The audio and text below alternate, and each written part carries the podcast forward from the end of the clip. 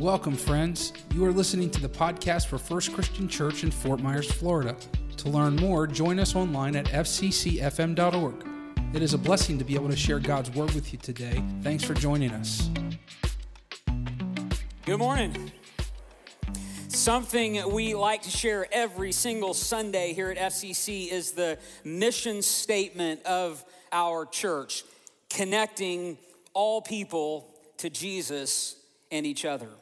And, and it's important for us to do that because it's important to remember exactly why we are here and the reasons we do the things we do, and because it's important to keep Jesus as the focus of everything we do and to keep that mission of connecting people to Jesus as the focus of all of our ministries. And so it's something we say every single Sunday. In fact, one day there was a lady who pulled me aside and she said to me, she said, I used to wonder why we have to recite our church mission statement every single Sunday.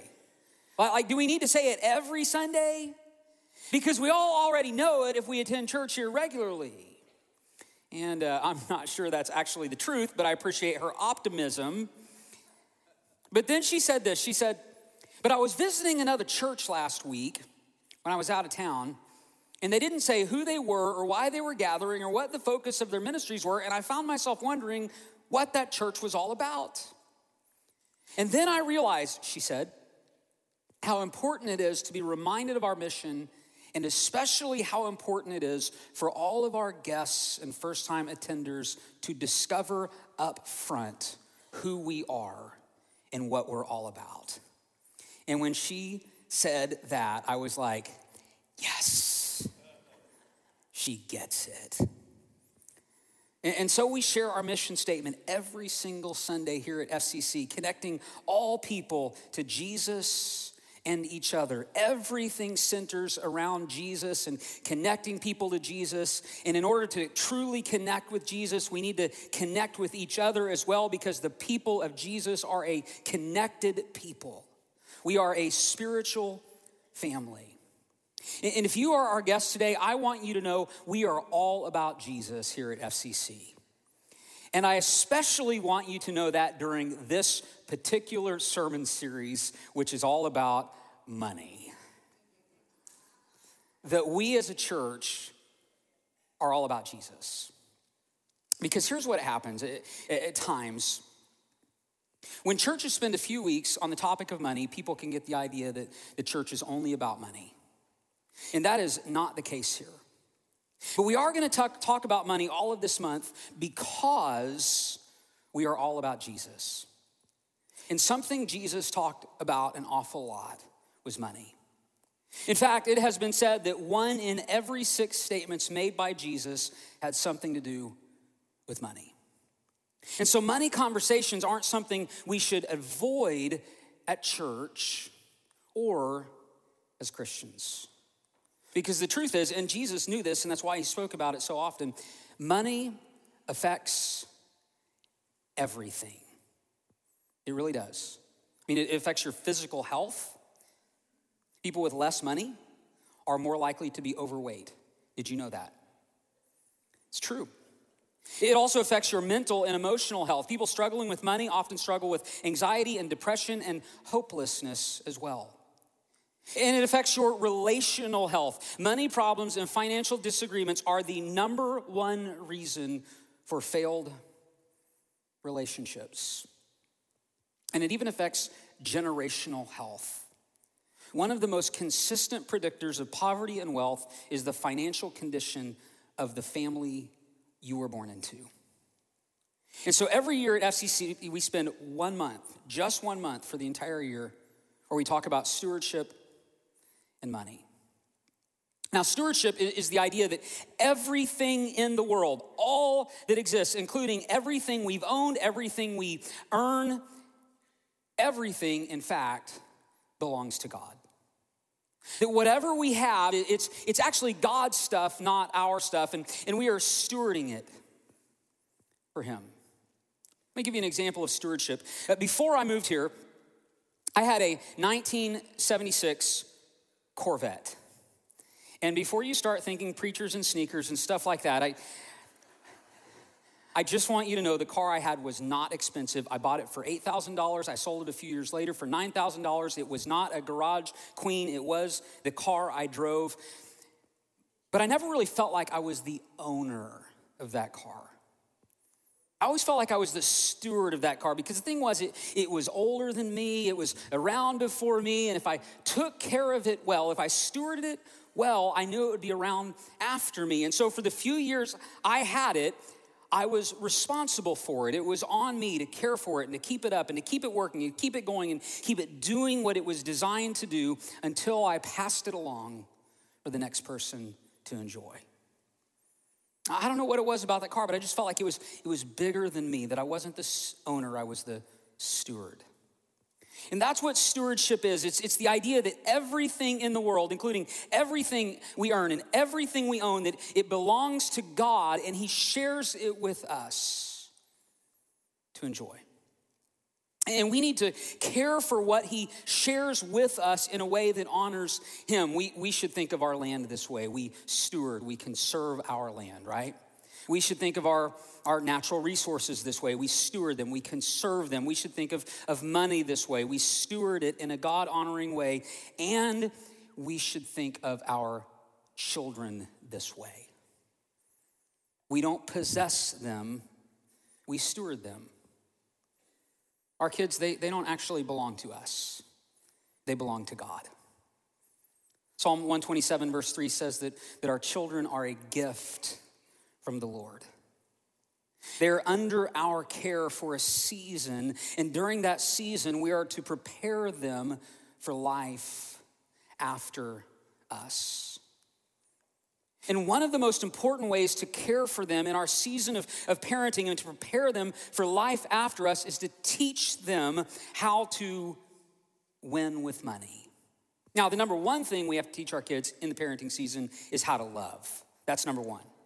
How to love. How to love God and how to love people. And then, of course, we also need to teach them about emotional health and mental health and physical health and relational health. But teaching them about financial health is extremely important as well. Proverbs chapter twenty-two, verse six says, "Start children off in the way they should go, and even when they're old, they will not turn from it." Speaking of seasons, it wasn't all that long ago that I, I only thought of financial health in terms of my own financial health, but as my two older sons are now entering into adulthood, I'm thinking more and more about their financial health.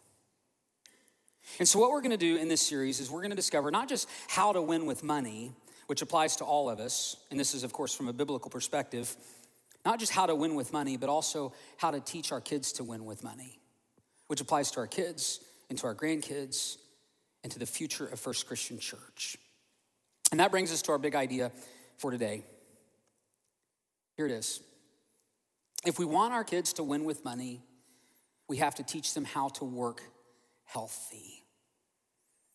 If we want to teach our kids to win with money, we have to teach them how to work hard and work healthy. I mean, it takes hard work to earn money in a God-honoring way, and it takes hard work to manage money in a God-honoring way. And if we want to teach our kids how to win with money, we have to teach them how to work hard, but also how to work healthy. I was five years old.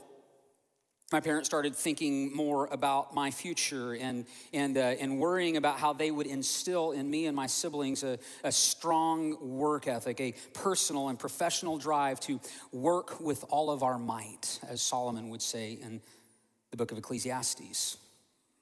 But my parents, they, they looked around and they saw us kids, they saw us sitting around watching cable T V and, and, and they saw us playing Pac-Man and Super Breakout. And yes, I am that many years old. And they worried that our residential lifestyle might not prepare us well enough for real life. And, and so they decided to buy a farm. They bought eighty acres and they moved us out onto this eighty acres for the express purpose of giving us responsibilities and teaching us how to work. And I'm just gonna say it was hard work. And I am thankful I don't work that way anymore. Like I work hard today, but that was hard work in a different way. I don't get up before sunrise to give hay to the cows and grain to the horses, to feed and water the rabbits and the chickens and the goats anymore. And I don't care if I never do that again. But I do share my parents' concern about whether or not our, pres- our present residential lives will properly prepare our kids for the future. I wonder if any of you share my concern. As our kids spend hours on video games and hours on social media and hours texting, and oh, by the way, it's not just our kids. Sometimes I wonder if this will prepare them for real life, or if this is in fact now real life. What do we do? What do we do about all that? Well, we, we find ways to teach them how to work healthy.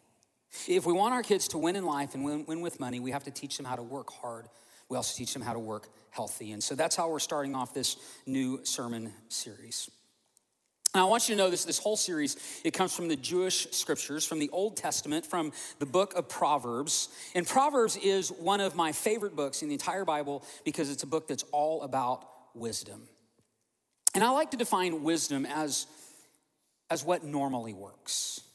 Wisdom is what normally works. Now, wisdom is, is not the same as absolute truth. Absolute truth is what absolutely, always, irrevocably corresponds to reality. It's what's always true and what always works. Wisdom is not that. Wisdom is not what always works. Wisdom is what normally works. Proverbs twenty-two six, again, we just read it a few minutes ago. It says, start children off on the way they should go, and even when they are old, they will not depart from it. Is that absolutely, always, irrevocably true? The answer is no, it's not. Because children are people, and people have free will. But is that normally true? Well, yes, it is. If you point your kids in the right direction, they have a better chance of going that direction into adulthood. And so this sermon series, it comes from the book of Proverbs. And, and the question for today is, what do the Proverbs say about winning with money as it relates to having a healthy work ethic? And to answer that question, I want us to take a look at Proverbs chapter six, verses one through eleven. This is Solomon speaking. He says, my son, it's a father teaching his child how to win with money. My son, if you have put up security for your neighbor, if you have shaken hands and pledged for a stranger, if you have been trapped by what you said, ensnared by the words of your mouth, do this, my son, to free yourself, since you have fallen into your neighbor's hands. Go to the point of exhaustion and give your neighbor no rest. Allow no sleep to your eyes, no slumber to your eyelids. Free yourself like a gazelle from the hand of the hunter, like a bird from the snare of a fowler. Go to the ant, you sluggard. Consider its ways and be wise. It has no commander or overseer or ruler, yet it stores its provisions in summer and gathers its food at harvest. How long will you lie there, you sluggard? When will you get up from your sleep? A little sleep, a little slumber, a little folding of the hands to rest, and poverty will come upon you like a thief, and scarcity like an armed man. And from these Proverbs, I want to share three keys to winning with money and its relationship to having a healthy work ethic. And here is the first key. If you are taking notes, this is number one: set goals. If you want to win with money, you have to set goals. Because the thing is, and this, this applies to every area of life, including your money, if you don't know where you're going, you are not going to get there. You're not gonna stumble your way into financial health. You're not gonna gamble your way into financial health. You're not likely going to social influence your way into financial health. You're gonna have to work your way into financial health. But to do so, you're gonna have to have an understanding of what financial health looks like. And, and once you understand what it looks like, then you can set the goals that you want to reach, and then you can chart the course to get there. My oldest son, Drew, He defines, he has several definitions for financial health. This is stuff we've talked about as he has grown up. He has several definitions. One of them includes living his life with as little debt as possible. And so he had a goal going all the way back into high school. He had a goal, and that was with his hard work and with our hard work, that he would earn enough money and he would save enough money and he would earn good enough grades to be able to go to college and graduate college without any student debt. And he did it. He just graduated in December and he has no debt. Was it hard? Yeah, it was hard. It was hard for him. It was hard for us. It was hard. But if he didn't define financial health in part as living without debt or with as little debt as possible, and if he didn't have a personal goal of getting through college without debt, what do you think would have happened? Well, I tell you what would have happened. He would have been in the space that so many young people are today. He would have racked up tons of college debt, but he didn't, because he had a goal from the get-go to stay out of debt. Look again at Proverbs chapter six. This is going to be verses one through five. My son, if you have put up security for your neighbor, if you've shaken hands and pledged for a stranger, you've been trapped by what you said, ensnared by the words of your mouth. Do this, my son, to free yourself, since you have fallen into your neighbor's hands. Go to the point of exhaustion and give your neighbor no rest. Allow no sleep to your eyes, no slumber to your eyelids. Free yourself like a gazelle from the hand of the hunter, like a bird from the snare of the fowler. So what's going on in these Proverbs? Well, first of all, King Solomon is one of the richest men who's ever lived. And he's telling his son, he's teaching his son how to win with money. So that's first. Second thing is, Solomon is also telling his son in this particular passage what to do if he finds himself in financial trouble. And this is interesting because Solomon was rich and his son had access to incredible wealth. And so you might wonder, how might his rich son get into financial trouble? I mean, he wouldn't lack money. He wouldn't need to borrow money. So how would he get into trouble? Well, you can see it in the text. By co-signing a loan for a friend. To put up security for a neighbor then was like co-signing a loan today. If you have a friend who needs a loan, but he can't afford a loan, they need a cosigner who will guarantee repayment. And by the way, and this is just kind of a side note, if they need a cosigner, that likely means they cannot afford the loan. And that's why it's almost always unwise to cosign for a loan.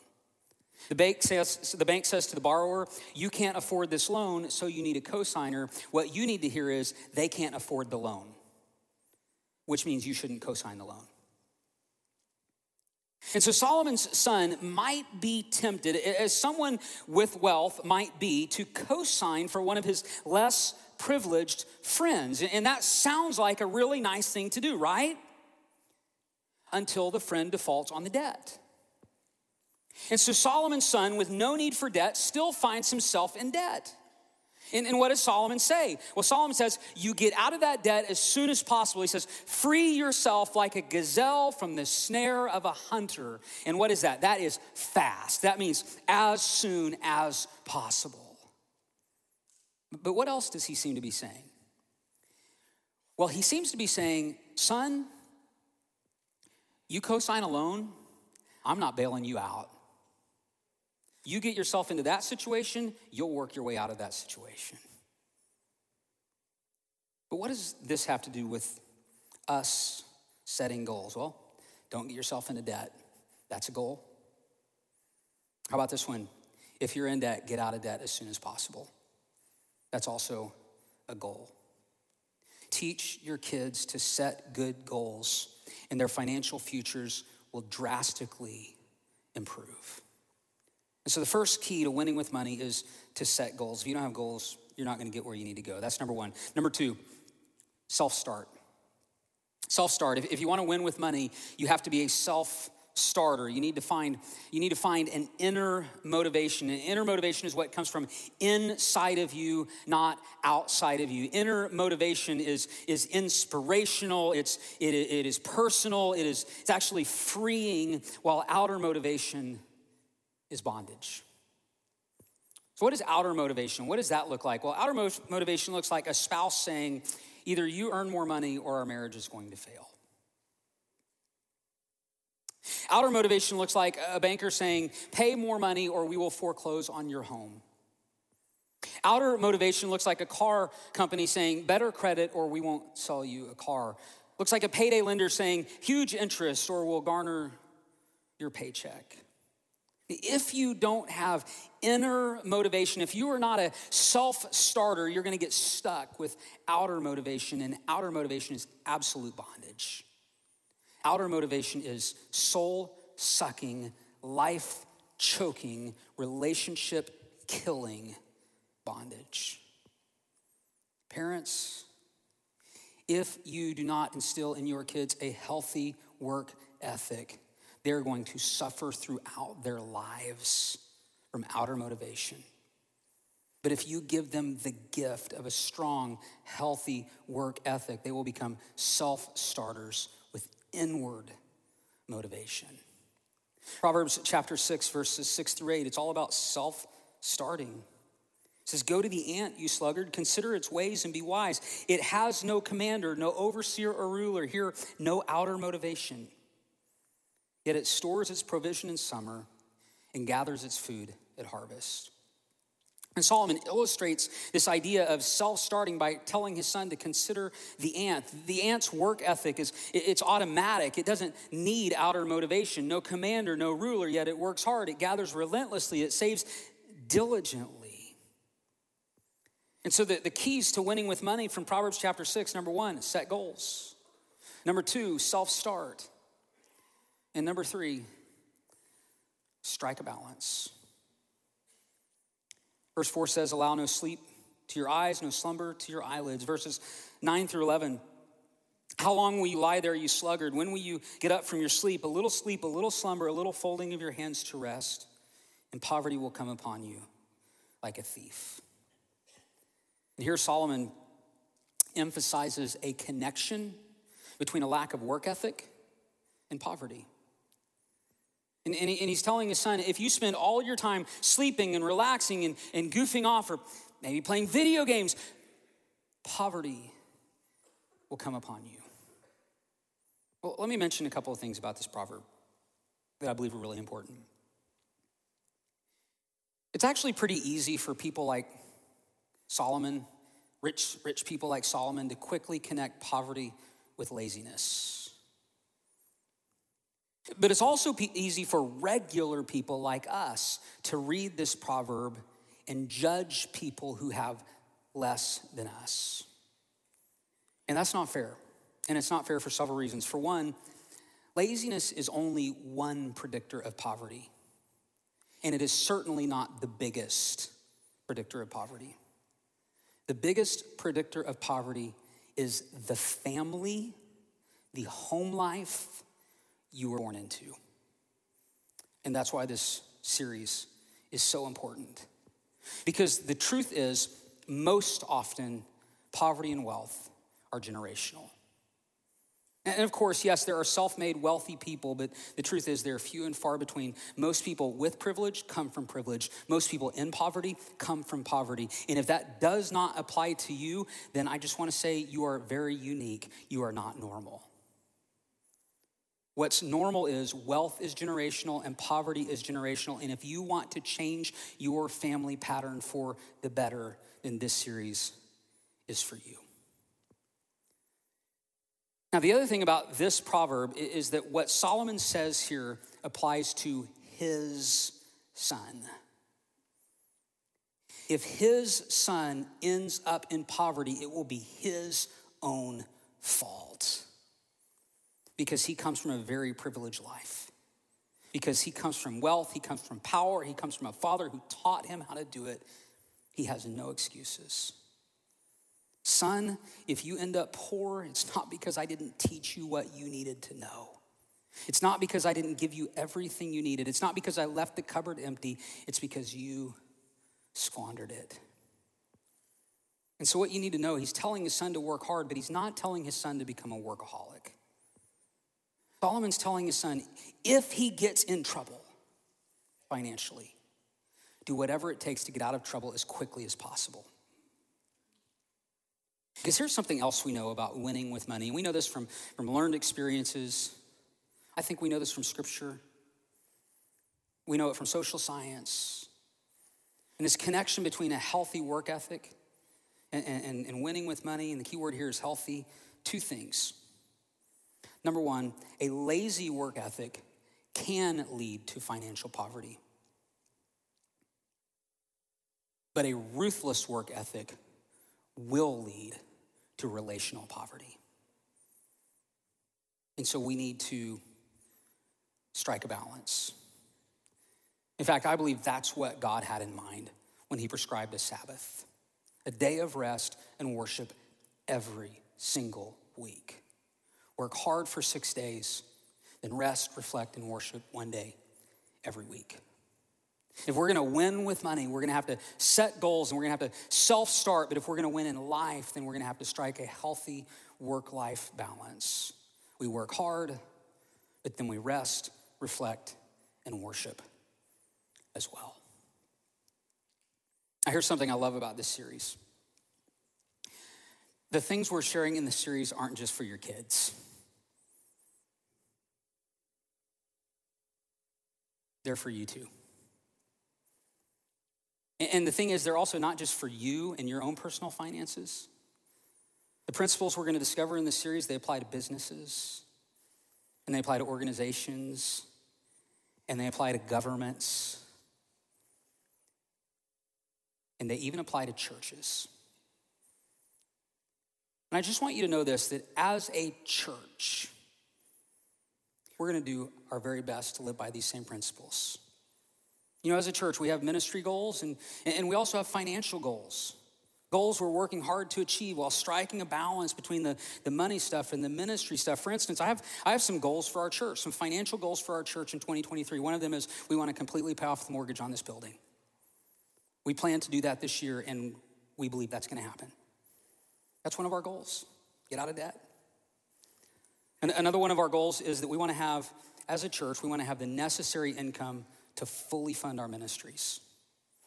And so we have worked really hard on a budget this year. In the past, we've called it a ministry plan, but it's also a budget, and we're, we're gonna have that available to you to take a look at in the next few weeks. But we've worked, worked really hard on creating a very realistic budget for our church. And part of that budget, in addition to all the things we did last year, is we wanna invest even more money this year in our children's ministries and more money in our student ministries because we really wanna grow our ministries to families. And so our twenty twenty-three budget represents about an eight percent increase over our twenty twenty-two budget. And that's a pretty big jump, but it's also a really important jump to help meet the needs of our growing ministries. And so yeah, the principles in this series, set goals, right? I have several goals for our church, and, and one is ensuring that we have the income to fund our ministries, and our staff and our leaders are working really hard to make that happen, all the while striking that healthy balance between ministry and money. And my invitation to you today is that you will join us in that effort, that you would be willing to help us fully fund our ministries by growing your generosity here at F C C. In fact, that's our, our takeaway for today. Our takeaway is that you would continue to contribute generously to the ministry of F C C and perhaps consider increasing your giving because your giving fuels and funds the ministry of this church. We cannot do it without your generosity. Back to the series. Set goals, self-start, strike a balance. That's how you begin the journey of winning with money. And all of these principles, they're principles we need in our lives, and we need to instill them in our children's lives as they grow into adulthood. And you might be saying, why do we gotta talk about this? Like, church is supposed to be about spiritual stuff, right? Why does this matter? Well, it matters because Jesus, in Matthew six twenty-one, said this. He said, where your treasure is, there your heart will be also. We need to raise our kids to have healthy hearts so that they can have healthy lives, healthy relationships, and healthy souls. And how we teach them to handle money is an essential part of that. Let's pray. Heavenly Father, we thank you for loving us and for providing so generously and sacrificially for us. Help us to be good stewards of all that you have given us, of our families and our finances in our church. Help us to set goals together and work hard together and be generous together and raise our children and our families together and rest and reflect and worship together. In Jesus' name we pray. Amen. We pray this message has been a blessing to you. If we can pray for you or encourage you in any capacity, please let us know at f c c f m dot org.